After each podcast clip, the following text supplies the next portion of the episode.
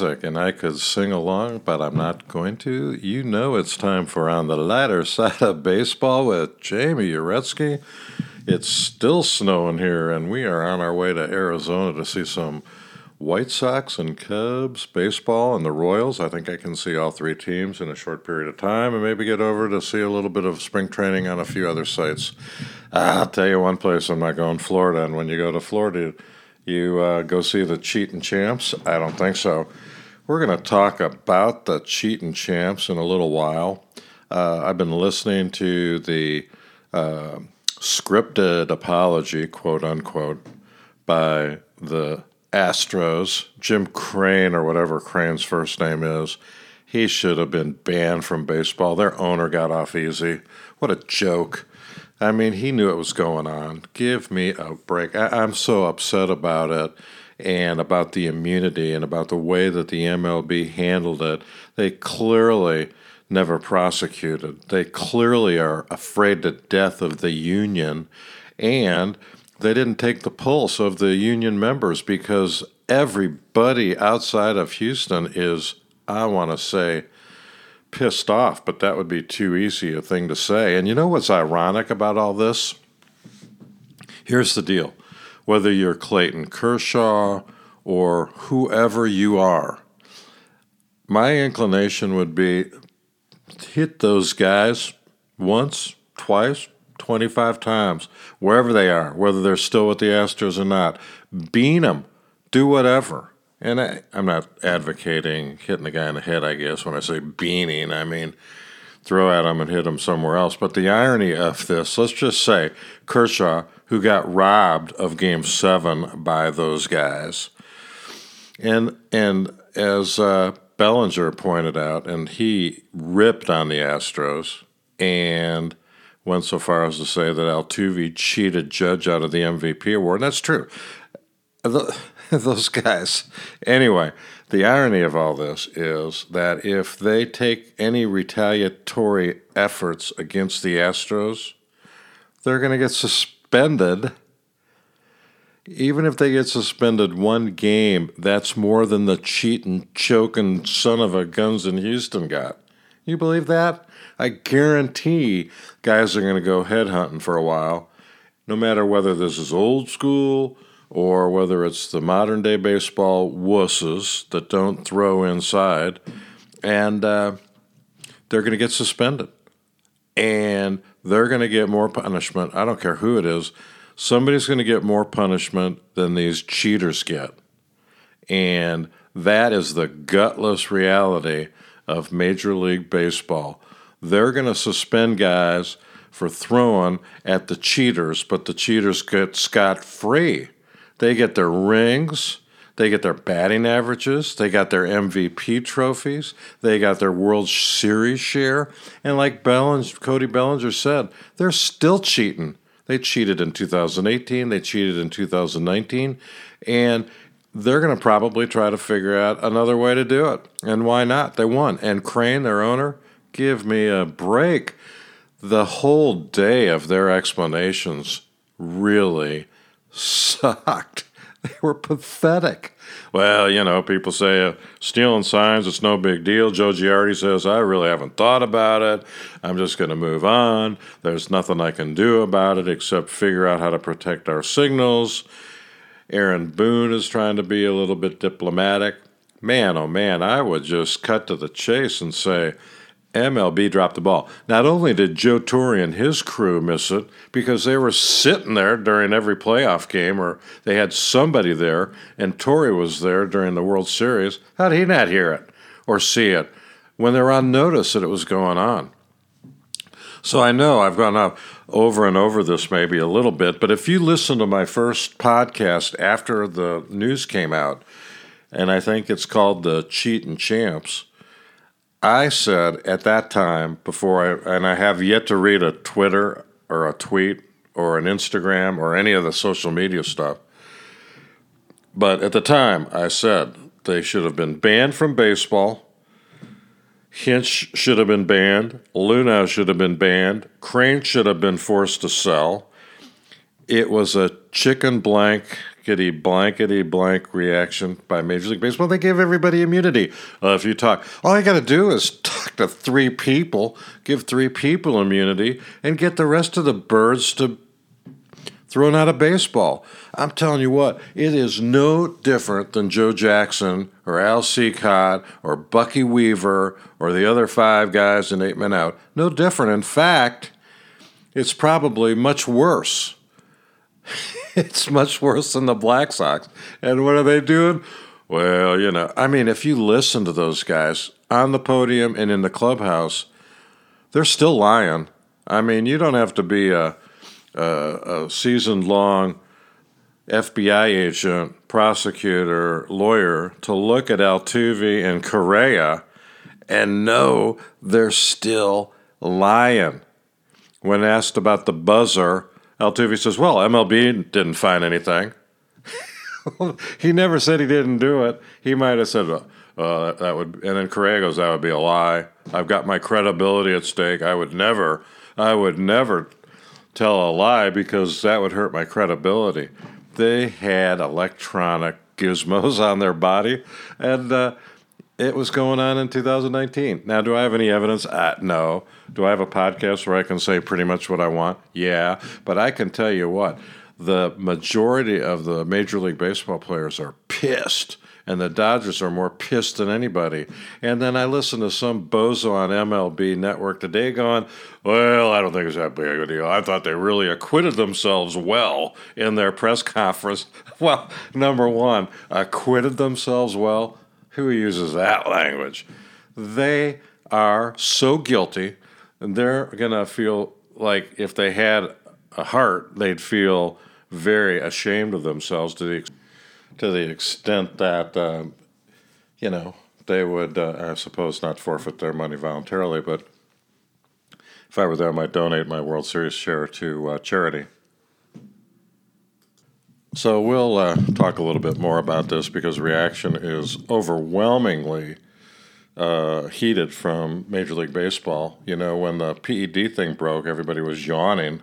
Ain't so much of a yawn right now, and uh, it's only going to get worse.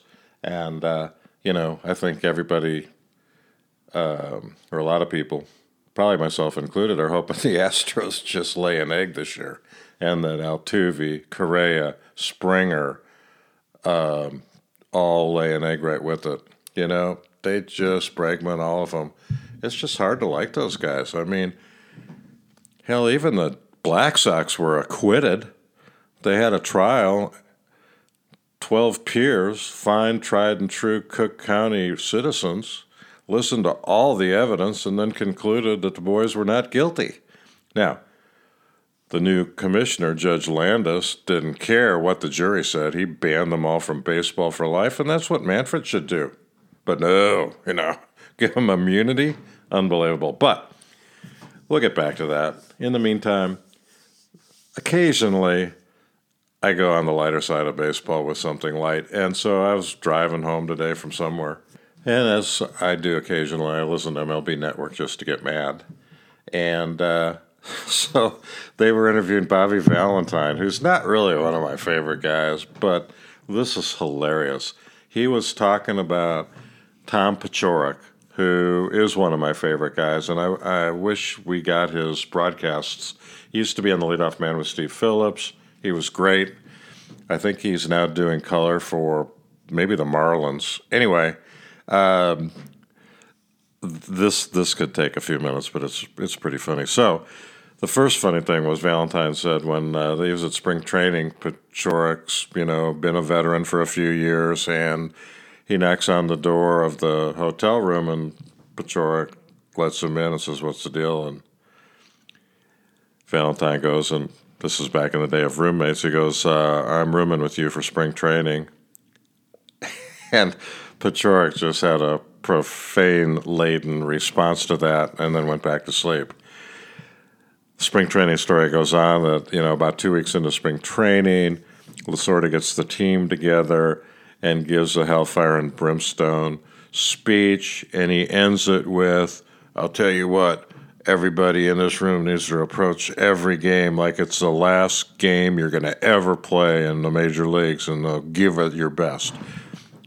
So time goes by, and Paciorek and Valentine have their careers. Paciorek outlasts Valentine, but Valentine uh, ends up as a manager for the Texas Rangers, and Paciorek gets traded to the Rangers.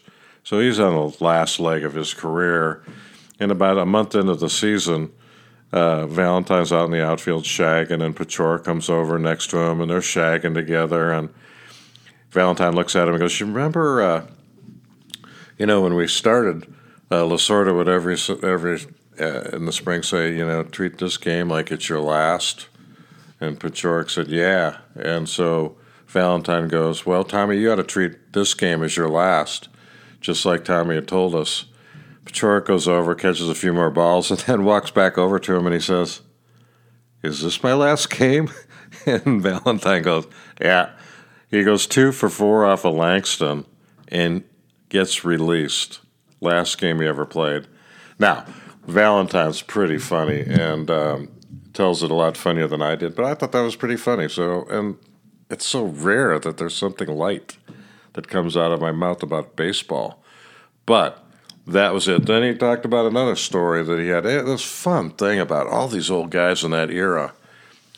They have great stories. It's like I said when Uecker came over to the hospice uh, facility where Nellie was. They for three or four hours they told funny, funny stories, not dirty jokes, funny stories.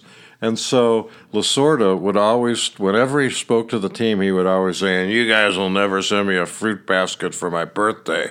I never get a birthday present. Well, Valentine says he's over in Japan when Lasorda's turning 79, and he calls a number of general manager friends and people that knew Lasorda and said, hey, remember when Tommy always said this? Yeah, well, let's all get him a fruit basket. And so he gets hit with three pickup trucks full of fruit baskets, which I thought was pretty funny. Sent to Lasorda. Now, am I great at telling stories? Probably not. But, uh, you know, again, funny. But the Paciorek thing, uh, this is your last game. Play it like it is because it is funny. Funny, funny, funny. So, anyway, lighter side of baseball. We are talking about the Astros. And I said at the last uh, um, time we had episode number two. This is episode number three. We always talk about numbers. Babe Ruth, number three, of course. My favorite number three, being a White Sox fan when I was growing up, Floyd Robinson. Old Robbie, number three.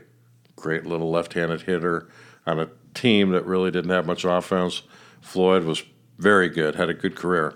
Anyway, we're going to talk a little bit about Maddon and Theo because if you'll recall during last year when they became apparent they weren't going to sign Maddon, I told everybody that in my opinion Maddon wasn't going to sign ever this last year because Theo stuck his nose in Joe's business, and that's exactly what Joe alluded to in an interview with. Uh, with the beat reporter for the Cubs, and Maddon told him recently in the last couple of weeks that, you know, when they had their honeymoon and they all kissed and came to Chicago, Theo assured him he wouldn't get in the way of anything. Well, that's just not true. He got in the way of hiring coaches, he got in the way of sabermetrics, and he got in the way of batting. You know, Theo wanted to be the uh, batting coach.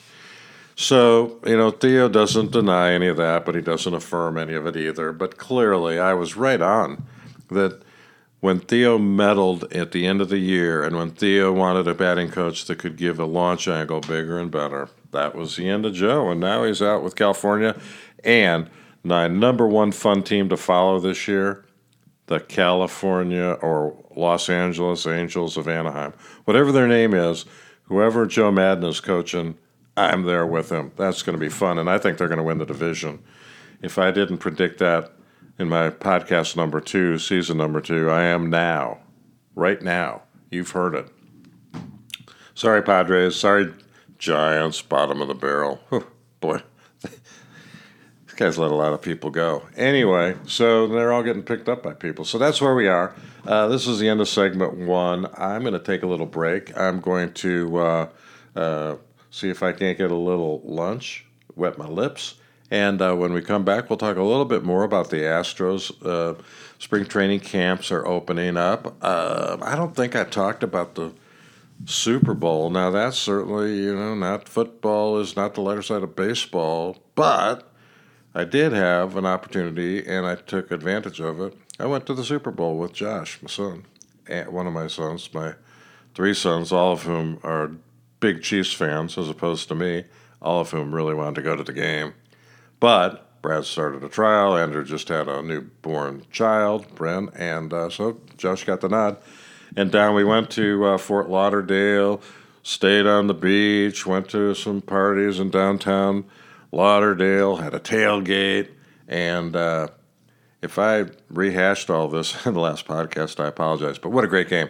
Patrick Mahomes is worth the price of admission. I don't care how much you have to pay to go see him next year. He's the real deal. He's fun. Somebody got a hold of. Here's what I think the reason the Chiefs did so well. One of the reasons, besides Mahomes. Somebody, it had to be somebody or something, got into Travis Kelce's brain which led him to act like a normal human being throughout this entire season in, instead of kind of a overpumped crazy man on the field.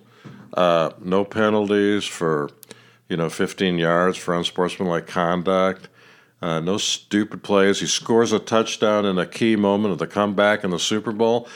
And last year, Kelce would have been doing who knows what with the ball and who knows what with his little demonstration.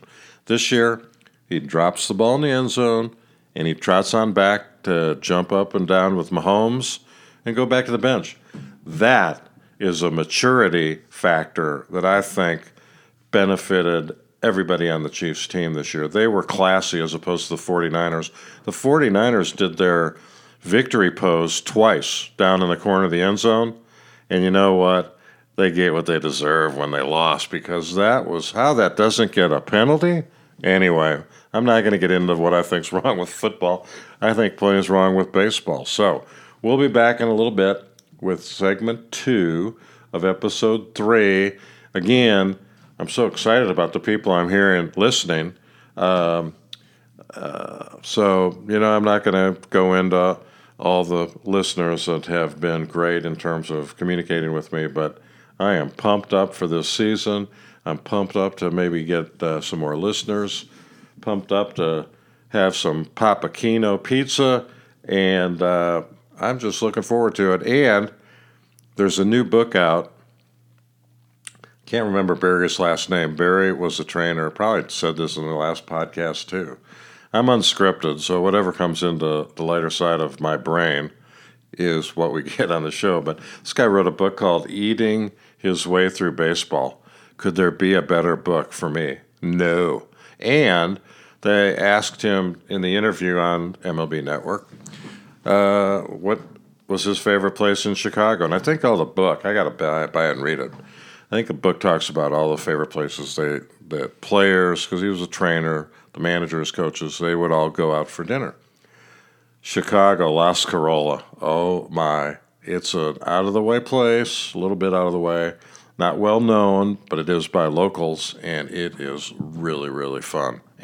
And it's a bit of a long wait, but you can wait next door at Poor Richard's Bar. Not too bad. Or you can just go to the bar in La Scarola, which has three seats, and you're in the way of all the service. But that's okay. They smile, and uh, you never know who you're going to see there. Anyway, we'll be back in just a few minutes after we get some pizza from Pizza Man. Very good pizza in Kansas City if you're ever there. Pizza Man. Ooh, ooh, ooh. Thin. Very good.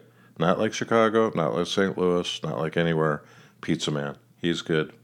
And he's not a sponsor, so I'm just saying that gratuitously. So we'll be back in a few minutes on the lighter side of baseball.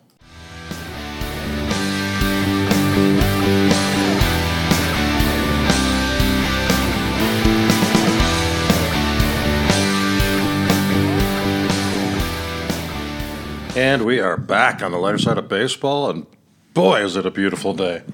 There's still snow in the fairway, so no golf today, but went for a long walk, and I guess you probably don't really care about that. So we'll stop talking about it. We are going to continue talking about I can't get enough of the cheaters. Man, oh man, oh man. Correa needs to shut his mouth. He just went on and on and on about they did cheat in 2019. Yeah, they did. They didn't have buzzers on. I bet they did. And all they keep saying is, well, the MLB, read the, read the report. They never found this. They never found that. Well, the more Correa talks, the less I believe him. And I didn't believe him when he started talking the other day. Cody Bellinger, Trevor Bauer, uh, there's some guys out there that are just putting it on the line, saying it, telling it like it is. And, uh, you know, if nothing else, the Baseball Writers of America ought to ban these guys from the Hall of Fame ever, no matter what their statistics show. Or, in the alternative, let in Joe Jackson, who didn't do anything nearly as egregious as these guys. I mean, he threw the World Series, supposedly, was found innocent by a jury of his peers, and he hit 375, which was a record for the World Series for years and years and decades. And then uh, Pete Rose. What about Petey Boy? I tell you what, I think because of this scandal, here you go. I, there's a lot that I bring up that people, you know, must listen and then try to act as if it's their own thought, which is fine. Um, our listening audience is growing by leaps and bounds. Some of the canine variety. So in the background, you might hear a couple dogs across the street, which I won't editorialize what I think of them, but they seem to bark a lot. So you might hear some barking, which some people say the show is uh, gone to the dogs. Anyway, back to the cheating champions. I think a couple things. Number one, what does Las Vegas think of this, or the mob, or if they're both, the sporting, bookmaking, folks who laid a ton of money on the Dodgers and lost because these son of a guns were cheating. Where is Vegas in all this? Or did Vegas know about it and put all the money on the Astros? There's something to look into because I think uh, that's that's a problem for some boys when Vegas wakes up and starts putting two and two together. Um, I don't think they're going to laugh about it. Number one. Number two, I think this scandal is going to result in Bonds and Clemens getting into the Hall of Fame next year. And I want to be there. And if Bonds and Clemens get in, why not Pete and Joe? Come on. What, what difference does it make now? They granted immunity to these bozos who committed these egregious acts against Major League Baseball, and it's a big yawn. Now, I think another novel idea that I had, and that is every pitcher in the major leagues ought to get immunity for three to five beanings. And yeah, by beanings, as I said, throw it their butt, throw it their ribs, throw it, throw, I don't care, throw it wherever you want to throw it. Uh, immunity. No suspension for any player hitting a Houston Astro. And you go, well, boy, that's kind of extreme payback. Well, as I said in segment one, these boys are going to throw at the Astros for retribution, and they're going to get a bigger suspension than the immune, immunized Astros. Bad deal. Bad deal all the way around. So let's see, Correa lipping off. A lot of the players are lipping off against the Astros, and then every time somebody lips off, Correa wants to defend him. Oh, Altuve didn't cheat. He didn't want to hear the drum bang. He wanted it to be just fine without the drum. Give me a break. Give me a break. Um, there's a guy that videoed and YouTubed every game. I guarantee Altuve's got a drum beating in the background. So, you know, Correa ought to just shut up, get the year over with, and get on down the road. So, Two more things I want to talk about today in uh, in this segment. Uh, the first is the top hundred list by MLB Network. You know, I continue to just I can't even believe some of the crap that comes out of MLB Network. Now they got a lot of time to kill, and some of it's good. You know, I think that Smoltzy's pretty good. Verducci's not. Sean Casey and Thome are pretty good and Darling's good. Most of the guys are good. Plesac is great. You know, the non baseball guys are okay. Uh, then there's the guys in between the players and the non baseball guys, i.e., uh, you know, some of the John Hurts of the world. And um, it's okay. Like I said, I got a lot of time to kill, but this top 100 list is a joke, other than the top 10. And I'm not even sure about the order of the top 10. But the top 10, Francisco Lindor is number 10. Nolan Arenado's nine. Give me a break. Nolan Arenado's in the top four. He should be in the top four. Then you've got Jacob DeGrom. He's number eight. Gerrit Cole, seven. I don't have a problem with that. Rendon, I got a problem with him being number uh, six. He ought to be 10. Uh, Bregman, I wouldn't put in the top 20. Mookie Betts, I'd put in the top 20, but not in the top 10. Bellinger, yeah. Yelich, yeah. Trout. So who do you move up from the uh, top 20? Uh, number one, uh, some of these guys that have been around a year. Alonso is in the top 25. Give me a break. Uh, Charlie Blackmon's not even in the top 50. Give me a break. Springer, you know, I don't know. Judge, I don't know. Altuve, I know I wouldn't move any of those Astros. I would put Scherzer, Verlander, and Strasburg in the top 10. Yeah, my top 10. My top 10 might have 11. I don't know. So I got a problem with that, but I got a problem with everything they do. Now, my new team, you know, more guys, more exposure, more interest, funny. Tim Anderson, he's a funny guy. Never really heard him talk. He was interviewed on MLB Network, so now I'm going to watch I was going to watch the White Sox anyway, but I'm going to watch the White Sox a lot. I like their lineup. We'll go over their lineup. It's going to be pretty good. Uh, so, who are the? Let's see the dog team. The you know come up. My dog watch was Machado and Harper. I'll probably still do that, but there are seven or eight doggy franchises, starting with the Marlins and the Orioles and the Rays and the A's and the Royals and the Tigers and the Rockies, and I'm sure I'll come up with a few more. Let me tell you why I think those franchises need one little twist and they're back in business. The Orioles, get rid of your owner. Tell that guy to get out of baseball. It's horrible, you know? Get your payroll up to 150 million and call me when you get that. Number two, the Marlins. Terrible, terrible. Maybe I'm going to watch them. I think they might be a little better, but they're terrible. The Rays, get a new ballpark. Tear down the sombrero. Build a new ballpark. Come on. Florida baseball work, but make it air conditioning inside and uh, make it nice. Marlins, well, I don't know, boy, that ballpark is out in the middle of not an easy way to get to it. Um, and then you got the uh, Royals. Pay money. Come on, you've been a doormat. You know, here's a team with great history, a new owner, no honeymoon. Just go put on a good team. The A's built a new stadium. So, what are the Rockies? Man, I don't know. Move out of Colorado. That's a bad place to play. Now, it's fun field. I like Coors Field, so you know. Here's the fun teams that I'm going to be watching. I've already told you the Angels. Looking forward to the Angels. I'm looking forward to the Cubs, Cardinals, Brewers. I'm looking forward to the White Sox. I'm looking forward to the Reds. I'm looking forward to the Cardinals. I'm looking forward to the Mets. And I'm looking forward to the uh, uh, Braves because my buddy loves the Braves. So those are the f- teams. I think the White Sox is going to be one of the more fun teams. Twins could be interesting. And uh, you know, the next couple weeks we'll make our predictions. I'm not making a prediction until we get close to uh, the end of March when baseball starts.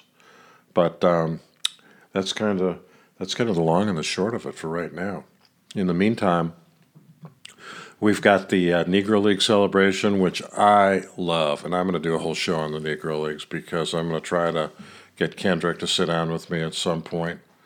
But I mean, besides the stars, besides Cool Papa Bell, Satchel, Buck O'Neil, besides Josh Gibson and and Oscar Charleston, you have a bunch of really fun, interesting players, and it is uh, amazing uh, to get into the history of the Negro Leagues, get into the history of not only when they started in 1920, but I mean when the modern day ball players started playing in the Negro Leagues, the Ernie Banks, the Henry Aarons, the Jackie Robinsons, the treatment they got was subhuman.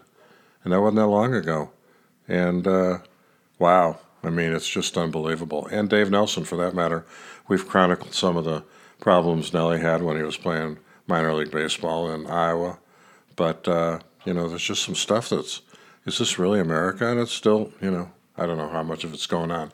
Speaking of that, I kind of came on hard the other day against the Latinos in the Royals organization that were ostracized, traded, released, what have you from Yost, and I thought that was a good deal. It, it doesn't matter whether they're brown, yellow, black, white. That was the group that got uh, separated from the team because of some of their behavior. Now, I sort of said the same thing about the Astros, and uh, it just seems like, with the exception of Bregman, you had Beltran and Cora, Springer, Altuve, Correa. I don't know. I mean, I there. My prejudice against people are unnice people, mean people, people that aren't nice, people that are too big to sign an autograph, people that um, just aren't decent human beings. So it doesn't matter whether they're black, white, yellow, Latino, brown, you name it, whatever. I don't think that I have a prejudiced, racially insensitive bone in my body. But if I came across that way with the respect to the Latinos, I wholeheartedly apologize. I am looking forward to getting down to spring training this next week. And as I said, I'm going to see a little bit of the Royals, a little bit of the White Sox, a little bit of the Giants, and a little bit of the uh, Cubs. So I am pumped up for the season. I'm going through the schedule, figuring out there's some great, great matchups this year coming to Kansas City and coming to uh, Wrigley, the Red Sox. I recommend, folks, it's a weekend series at Wrigley. There will not be a better time in the summer for a sports extravaganza than a trip to Chicago to see the Red Sox play the Cubs. It is a hoot. It's a lot of fun. We were there a couple years ago whenever the division rotation was that the Red Sox played at Wrigley.